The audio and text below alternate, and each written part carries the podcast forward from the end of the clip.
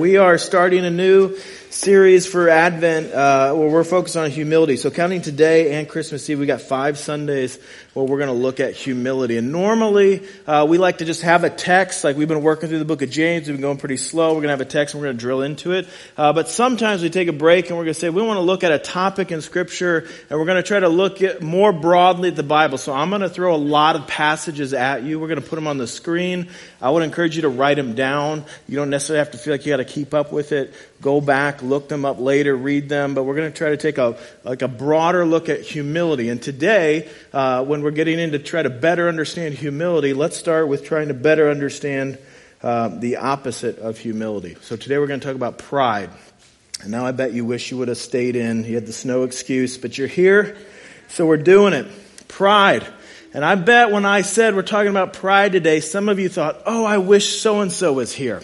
Uh, I shouldn't have let my child sleep in. You shouldn't have. You shouldn't have. Should have made him come. Uh, or you think, ah, oh, that really doesn't have to do with me. Um, and even that kind of thinking is pretty prideful. Uh, so this is something that we all need to lean into. Like we all wrestle with and struggle with pride, but pride is slippery.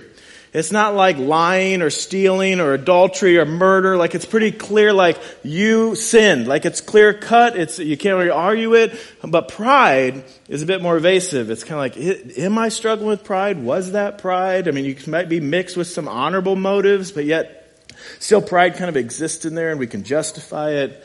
Uh, but pride is something that we all deal with. Now, pride can often be used in a positive term in our culture um, that we should have pride. Take pride in your work. You can be proud of your kids. And that's not wrong. It's not wrong to take pride in your work. In fact, we should work unto the Lord. We should be, hopefully you can look at your son or daughter and say, I'm proud of you. Proverbs talks about, you know, an obedient son giving grace or, or bringing joy to a parent. Like those are good things. But that's not the way the Bible talks about pride. The Bible talks about pride in a very negative way. In fact, it's not just that pride is wrong in Scripture, it's that pride is dangerous. In fact, I, I, bet most of you in here know Proverbs 16, 18 without knowing that you know Proverbs 16, 18. And that is pride comes before the fall. So you knew that? Well, not really, because that's not what the passage says, but that's a good summary uh, or gist of the passage. This is what uh, the passage says. Pride goes before destruction, and a haughty spirit before a fall. But the saying that you know, pride comes before the fall, that's where that comes from. There's, there's this warning of pride comes before destruction. Now, usually, uh, in preaching, I try to end with some vision. Like we'll get to like, hey, here's our hope, or imagine if we did this. And you guys all know that because as soon as I start talking that way, you start packing your stuff up. Um, but but today, I just want to give us some vision on the front end. Like here's here's my hope not destruction. That you wouldn't wreck your life. That you wouldn't have pride that ruins your relationships or destroys your marriage. Or ultimately you wouldn't be destroyed before a holy God because of your pride. Uh, like we want to, we want to avoid the destruction. If pride comes before destruction, I say we get ahead of this thing a little bit. I, I say let's, let's try to deal with this sin of pride. So I'm going, to, say it again. I might say it two or three more times because I want you to get it. It's not just that pride is wrong. It's pride is dangerous. It's referred to as the mother of sins because it gives birth to so many other sins. It's dangerous. So how do we handle something so dangerous? How do we deal with it? Can you imagine if you lived in your home uh, with a poisonous snake? And I'm not talking like in a cage. I'm just saying like free range, the free range snakes. I don't know, it's with chickens, but say they do that with snakes too. Just in your house, uh, and you have to deal with it. I bet you would take some precaution when you climbed in bed at night. I bet you'd take some precaution, like before you sat on the couch, or before you lifted a blanket, that you'd check underneath. But if we said, hey, somebody's gonna come to your home, and they're gonna teach you how to handle this poisonous snake. So if you need to get it out of your bed, or if you need to put it in a different room, you, you would know how to do that. I bet you'd pay attention. Right? Because you know the damage that it can do. But we have pride living in our heart. And if you don't handle it correctly, it'll bite. Like, like it'll cause damage. And maybe we don't see pride as a threat. We, we don't think that it's something that we really need to take seriously. Maybe because of pride. Like, oh, it's not my problem. Or maybe because you just don't know how. I don't, I don't know how to deal with it. It just, it just is. I hate it, but I don't know how to deal with it. And maybe you've never taken the time to learn how to deal with it because you don't see how dangerous it really is. Like pride can be one of those domesticated sins. Like sometimes it's used in a positive way. It's just, it exists in everybody. It's not that bad. We try to deal with it. But it's just been kind of this domesticated sin. Like, like there's so much like clear talk in scripture about how dangerous it is. But, but for us in our everyday lives, maybe we don't see the danger of it. I mean, we got a, we got a pride month. Pride gets its own month in our culture. Right? I always think like July should be humility month. Just try that. But, but in Pride Month, it's like, don't be ashamed of who you are. You do, you do you, whatever it is. No, you know, nothing's wrong with you. I think Humility Month should just be like, hey, something's wrong with all of us. Let's get back to that. But pride is dangerous. Pride will keep you from improving because anytime anybody tries to rebuke you, you don't have ears for it because of pride. Pr- pride keeps you from confessing sin because it might make you look bad. So sin just lives in secret in your life and begins to take hold. Pride keeps you from extending forgiveness, and anger and bitterness just kind of grows in your heart. Pride keeps you from apologizing, and a relationship that could be amended just with a confession and an apology just continues to sever and break. Pride keeps you from obeying like, obeying his word? Because like i'll decide what's right and wrong for me. I'll do what i want to do. I'm, I'm the master of my life here. And we don't bring our life under the word of god. Pride keeps you from connecting because you have this elevated view of yourself and you look down on other people and you see their flaws and you just can never connect because no one else is as good as you. And pretty soon you feel pretty alone. Like pride is dangerous. Here's some verses that drive this home. This is James 4 6. We're in James now. We'll get to chapter 4 in the spring. But he says, But he, God, gives more grace. Therefore it says, God opposes the what? Proud, but gives grace to the humble. He opposes the proud. Do you want to be on the opposition to God? Anybody? See, this is what I meant where you're kind of just struggling this morning. I'm going to need like five amens to kind of help out. I don't care who does it, where it comes from, but by the end of this message, we, get to five, okay? It's on you. All right, next verse. For everyone who is arrogant in heart or proud is an abomination to the Lord, and be assured he will not go unpunished. That's the come, yeah. So you're going to try to get them all the way now. I got some really good stuff coming, so hold them, all right? Here we go. Here's one more. Obadiah. You didn't guess we were going there. The pride of your heart has deceived you. You who live in the clefts of the rock in your lofty dwelling, who say in your heart, Who will bring me down to the ground? It's like your pride's deceptive. It will lead you to think that you're okay and you're not okay. It'll lead you to think that you don't have a problem and you have a problem. It'll lead you to think you don't need any help and you need help. It's dangerous. Let me read to you what some smart dead people have said about this. Uh, C.S. Lewis said this. It was through pride that the devil became the devil. It is the complete anti-God state of mind. Here is what Jonathan Edwards had to say on the matter. Pride is the first sin to ever enter our universe and the last that is rooted out. It is God's most stubborn enemy. Here's what John Stott had to say about it. At every stage of our Christian development and in every sphere of our Christian discipleship, pride is the greatest enemy and humility our greatest friend. Guys, pride's a big deal. Like this is something we should all lean into. And I know it's like, hey, I thought we were going to talk about humility. We'll get there next week, but, but before we understand that, let's understand the opposite of it, of it. And pride is such a big deal. And perhaps we don't take the danger of pride serious enough. So how do we handle something so dangerous in our lives? How, do we prevent pride from wrecking our lives, wrecking our relationships, and ultimately condemning us before a holy God? How do we fight and kill our pride when it rears up in our life? How do we do that? Uh, before the service, uh, Garrett saw my outfit and he's like, Where's your axe? Uh, I said, it's right here, and I'm swinging it today. So, uh, this is where we're going. And if any point in this message you feel like you kind of wounded my pride, I missed because I meant to murder it. All right. So let's first try to define pride, uh, better understand it, or at least simplify it so we get a good grasp on it. Uh, and I just want to give you a bunch of definitions, a bunch of examples, a bunch of passages until we're like, okay, I get it. And I'm going to give you some more uh, just to drive it home. And then we're going to get to, okay, what do we do about it? Sound good? All right.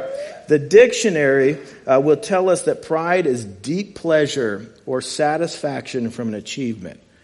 That doesn't sound that bad. That doesn't sound that dangerous. That doesn't sound that threatening. And that doesn't sound how the Bible speaks of pride. So, outside of Webster, what, what do we need to understand about pride in the scriptures? Uh, let me give us kind of three bite sized examples or definitions of pride in, in the scriptures. Uh, in the Bible, pride is the ignoring of God. It's the ignoring of God. Let me show you some passages. Hosea 13. It was I who knew you in the wilderness. This is God talking. In the land of drought. But when they had grazed, they became full, and they were filled, and their heart was lifted up. Therefore, they forgot me.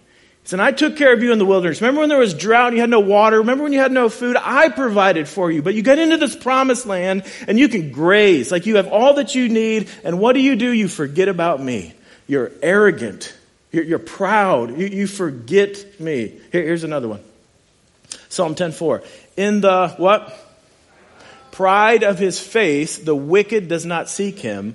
All his thoughts are, there is no God. Like just an outright. You, you don't recognize God. The root of that is pride. You don't seek Him. You don't think you need Him. In fact, you don't even acknowledge Him. It's pride. let me give you one more. Ezekiel 28, 2. Son of man, say to the prince of Tyre, thus says the Lord God, because your heart is what? Proud, and you have said, I am a God. I sit in the seat of gods in the heart of the seas, yet you are but a man and no God, though you make your heart like the heart of a God then he goes on about destruction. He said, you, you got this false view of yourself. Like you have some success and you just kind of forget who God is and you start thinking you're a big deal. Like pride is the ignoring of God and the ignoring of God has consequences. Like when you don't acknowledge God and you ignore God, there's consequences to that. Like you might forget where your help comes from. And one expression of pride is fear and worry. Another expression of pride is you take God out of the equation and you just elevate yourself. Here's an, another way you could define pride biblically misplaced confidence. Misplaced confidence. Look at Jeremiah 49. Why do you boast of your valleys, O faithless daughter, who trusted in her treasures? Saying, Who will come against me? Behold, I will bring terror upon you, declares the Lord God of hosts, from all who are around you, and all shall be driven out, every man straight before him, with none to gather the fugitives. He's like, You, you got misplaced confidence. You, you, you trust in the valleys like your location, your treasures. You think you're safe. The Lord of hosts or the Lord of armies, I'm coming. And there's no protection. Like you can't protect yourself. You, you just you have a misplaced confidence. You're ignoring God. Or, or here, here's another one. You guys might recognize this one. Some trust in chariots and some in horses, but we trust in the name of the Lord our God. So some trust in chariots and horses. What are they saying? You're so confident in your military strength. You think you're safe because of your army. Like you have misplaced confidence. Now, I don't, I don't know how many of you have chariots. I'm guessing that's not a problem. I'm like, I'm really good. My chariot's great. But you might say your bank account's really good. You might say your status is really good. You might say your job is really good. You might say your family's really good. Like, you misplace your confidence in other things. You, you think you have value. You think you have dignity. You think you have security because of other things other than God. It's misplaced confidence. Some of you may even misplace your confidence in religion. This is John chapter 5. He says, You search the scriptures, this is Jesus talking. You search the scriptures because you think that in them you have eternal life, and it is they that bear witness about me, yet you refuse to come to me that you may have life. You study this book, you attend, you, you do all your religious things because you think you're going to get eternal life in them, but they're pointing to me and you won't come to me. You have misplaced confidence. And it's pride. It's arrogance. Do you have misplaced confidence? Here's a, another biblical picture of pride that we get the inflated ego. You ever see that around? That people just start to think they're a really big deal. Here's some examples in our text. And Uzziah prepared for all the army shields, spears, helmets, coats of mail, bows, and stones for slinging. In Jerusalem, he made machines invented by skillful men to be on the towers and the corners to shoot arrows and great stones. And his fame spread far, for he was, mar- he was marvelously helped till he was strong. But when he was strong, he grew proud to his destruction, because we know that pride comes before destruction.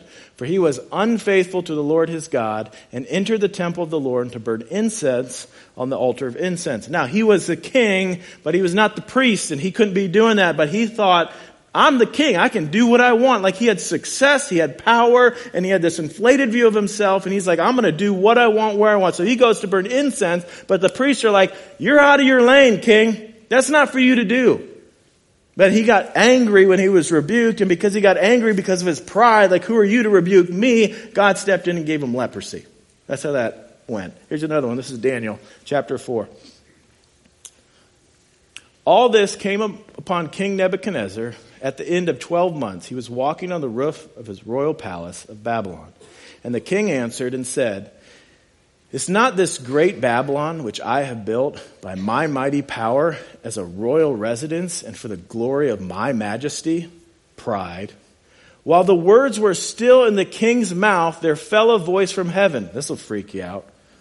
O King Nebuchadnezzar, to you it is spoken, the kingdom has departed from you, and you shall be driven from among men, and your dwelling shall be with the beast of the field, and you shall be made to eat grass like an ox, and seven periods of time shall pass over you until you know that the Most High rules the kingdom of men and gives it to whom he will. So when that happened, he, King Nebuchadnezzar up on his tower, admiring his kingdom, getting a big head about himself, thinking he's the, he's the boss here. A voice from heaven comes and says, you got that one wrong. Let me teach you a lesson. And he goes mad and literally like lives among the ox, eating grass like a wild man until he learns you're not a big deal. God is a big deal. And that's a lesson he had to learn, but it was pride. It's this building up of yourself. Now, I know the room's full, but maybe you can be honest, at least in your own head. You ever deal with that? You ever start to feel like, does he know who he's talking to? You can't talk to me like that. You can't treat me like that. See, I know we're called to be a servant in the Bible, but when somebody starts treating you like a servant, you see how you like it.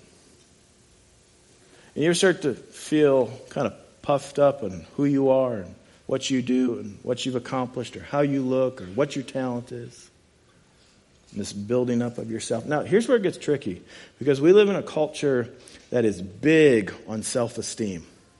You need to know how special you are, and you need to know how unique you are. And just kind of, you need to, there's this pressure to think well of yourself. What if that's part of the problem? I mean, really, what, what if that's part of the problem? What, what if we don't need to be built up? I mean, sometimes this building up can seem like that's going to come before a what? Fall? I mean, what if that's part of the problem? What if we don't need to be built up? What if we need to be brought back down to reality? And you don't need an inflated view of yourself or a padded view of yourself. You need an authentic, real, true view of yourself. And not before other people, but before a holy God. Who if that would be helpful? Because that actually happens multiple times in Scripture. Let me give you one of them. This is in Job. Job was a righteous man.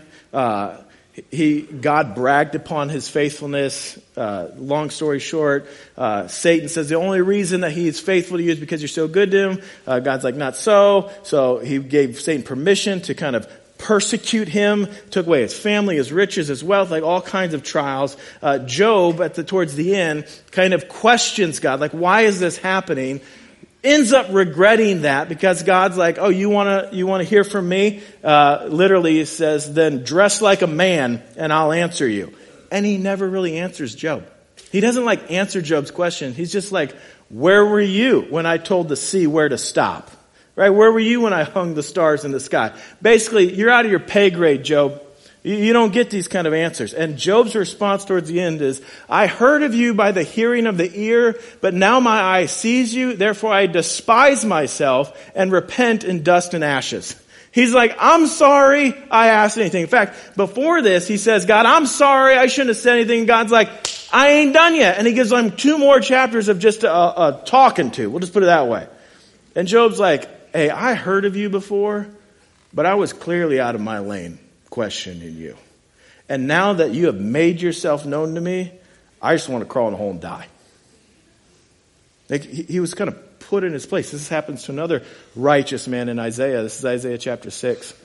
It says, In the year of King Uzziah, we, we just read about him, the year that he died, I saw the Lord seated upon a throne high and lifted up, and the train of his robe filled the temple. Above him stood the seraphim. Each had six wings. With two he covered his face, and with two he covered his feet, and with two he flew. And one called to another and said, Holy, holy, holy is the Lord of hosts. The whole earth is full of his glory.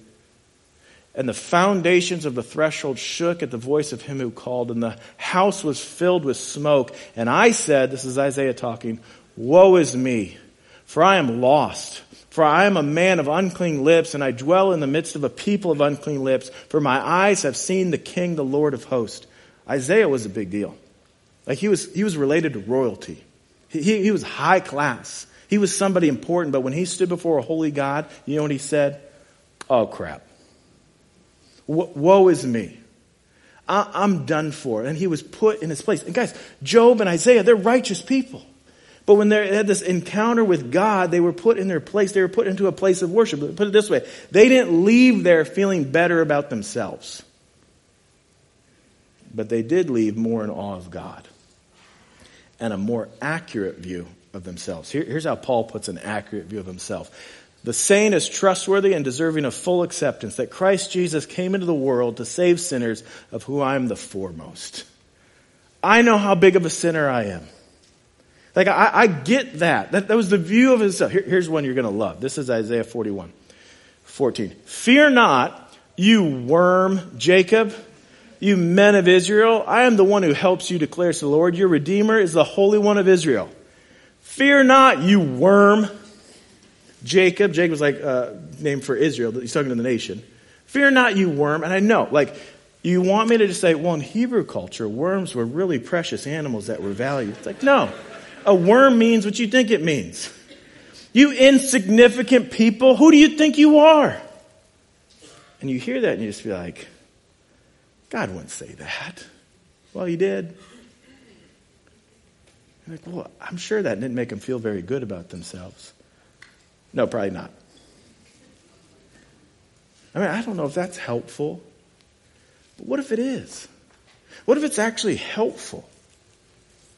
What if it's helpful for them to see who they are in light of God? Guys, pride is dangerous. Do you get that? Pride is dangerous. There is a self-centeredness that is killing us because we were made to be God-centered. You tracking with me on that one? Let me say it again. There is a self-centeredness that is killing us because we were made to be God-centered. And we really won't find the freedom of the gospel until we come to the end of ourselves. So, so let's get into how do we confront and fight the pride in our own heart. This is C.S. Lewis. He wrote, um, you guys are probably familiar with the, the uh, Chronicles of Narnia. Has anybody ever read the, all the books? All right. I would recommend reading those books. It's a great holiday read. There's been some movies made about them. Um, but one of the books in the series is The Horse and His Boy. And I came across this uh, recently and just really stood out. Um, but Narnia is like this special place, uh, and, the animals in Narnia, it's a, it's a kid's book and case you're like, what is he talking about? Uh, the animals in Narnia can talk. uh, when there's this character in The Horse and His Boy named Bree. Bree is a horse uh, that's a Narnian horse, but he didn't grow up in Narnia. He was kidnapped or captured when he was young, and he was raised outside of Narnia, uh, where around a bunch of other animals that couldn't talk. So naturally, he kind of thought he was a pretty big deal. Until uh, they're trying to make their way back to Narnia. But in that journey, uh, there's something happens where Bree shows himself to be a coward. So he's just feeling awful about himself, and he gets rebuked uh, by someone older. And this is what it says My good horse, you've lost nothing but your self conceit. No, no, cousin, don't push back your, put back your ears and shake your mane at me. If you are really so humbled as you sounded a minute ago, you must learn to listen to sense. You're not quite a great horse, you had come to think, from living among poor dumb horses. Of course, you are braver and cleverer than them. You could hardly help being that. It doesn't follow that you'll be anyone very special in Narnia, but, here's, this is great, but as long as you know you're nobody very special, you'll be a very decent sort of horse. I love that. Hey, as long as you know you're nobody very special, you're going to be a decent sort of person. Nobody's ever going to tell you that today. And, church, we have totally Christianized this self esteem culture. Now, I'm going to rock the boat a little bit, but stay with me here. We have totally Christianized this self esteem culture. All this talk about our identity in Christ. You're a daughter of the King. You are treasured and loved. You're an adopted child. Can I just throw a caution flag on the field? Are we making this too much about ourselves? I mean, those are some amazing truths. Yes. But our identity in Christ shouldn't lead to pride, it should lead to humility. And if our identity in Christ just produces a, a spiritual pride or a Christianized self centeredness, then we're missing something. I mean, leave it to prideful sinners to take something so beautiful as the gospel and then just be, look how much I'm loved. Look how much I'm loved, rather than look at the lover. Look at the lover. We just kind of make it about ourselves. Let me ask you this question Do you love who you are in Christ more than you actually love Christ? And if so, are you missing something? Guys, the answer to self centered pride is not self centered religion. The answer to self centered pride is God centered worship. So here's our action. You, you can write this down. Fight pride with worship. Fight pride with worship. Worship just isn't an ought to thing. It's not just a ritual thing we do when we gather. You ever, you ever wonder, like, through centuries, why do Christians get together? We preach and we sing. We preach and we sing. We just, that's what we do. Guess what we're going to do next week? Preach and sing. Let me spoil it. In four weeks, guess what we're going to do? It's not complicated right? And Christians have been doing this for centuries. Like, why do we do this? Why, why do we sing? Why do we, we, we play instruments and we, we, we sing and we shout and we praise God? Like, wh- why is it so central to Christians? Like, worship is, is more than just an ought to thing. Worship, there's more going on in worship than just something that's due to God. And God is worthy of our worship, and it is due to God, but there's something like happening for us in worship that we need. Worship is protection. Like when we're singing about God and His holiness and His greatness and His grace and His mercy and His salvation, it dethrones us. It says, you're great. It's not about me, it's about you. Guys, having a big view of God maintains an accurate view of ourselves. It like keeps our pride at bay. You cannot exalt and praise and honor and worship God and at the same time think you're a really big deal. Like you can't do that at the same time. And if you are not a worshiper, if you come here and just kind of like mumble along, like you don't worship and honor and express praise to God, you are vulnerable to pride. It's deceptive and it'll sneak in and you'll start to think you don't need it. Well, I don't need to do this. I don't have to do this. And you, you'll begin to think that you're a big deal and pride comes before destruction. Worship is protection. Or, or, or put it this way, this is a twist. Fight pride with boasting. Like, well, I thought boasting was a very prideful thing to do. I, don't, I wasn't supposed to do that. It's true. Boasting is a very prideful thing to do. But when Scripture tells us not to boast, it often offers us an alternative boast. Look at this passage. This is in, Je- in Jeremiah. Thus says the Lord, let not the wise man boast in his wisdom. Let not the mighty man boast in his might. Let not the rich man boast in his riches. We don't do that. But let him who boasts, like don't boast, but if you're going to boast, boast in this, that he understands and knows me, that I am the Lord who practices steadfast love, justice, and righteousness in the earth. For in these things I delight, declares the Lord. Here's another. This is 1 Corinthians. Um, this is awesome. He says, For consider your calling, brothers. Not many of you were wise according to worldly standards. Not many were powerful. Not many of you were of noble birth. Here's what Paul's saying. None of you are a big deal. When I came to you, I wasn't impressed with any of you. But God chose what is foolish in the world to shame the wise. God chose what is weak in the world to shame the strong. God chose what is low and despised in the world, even things that are not, to bring to nothing things that are, so that no human being might boast in the presence of God. We don't do that. And because of him, you are in Christ Jesus, who became to us wisdom from God, righteousness and sanctification and redemption, so that, as it is written, let the one who boasts, like we don't boast, but if we're going to boast, we boast in the Lord. Here, I'll give you one more. This is Psalm 34. Uh, I love this text. It says, My soul makes its boast in the Lord. Let the humble hear and be glad. My soul makes its boast in the Lord. Let the humble rejoice and be glad. Boast in the Lord is another way of saying worship. Because you can be confused, like, what does that mean to boast in the Lord? It's another way of saying worship. In fact, let's look at the verse on each side of verse 2 in Psalm 34. Verse 1, I will bless the Lord at all times. His praise shall continually be in my mouth. What's he talking about? Worship, praise. Then he says, my soul makes its boast in the Lord. Let the humble hear and be glad. Hear what? My boasting or my praise. That's what he's referring to in verse 1 and verse 2. Same thing. Let the humble hear and be glad. Oh, magnify the Lord with me and let us exalt his name together. He's talking about worship. He's talking about giving praise to God. Now, notice that in verse 2, boasting and humble are connected. And normally think, those two things don't normally go together, that I, that I would both boast and be humble. How, how, how are those connected? Because boasting in the Lord or worship is a humbling thing. What you're saying is, God, you're great, not me. You're awesome, not me. This is about you, not me. Like, this is what it is. I'm boasting in the Lord, I'm, I'm worshiping Him. And here's the thing notice that it's the humble worshiper that's glad. How does that work?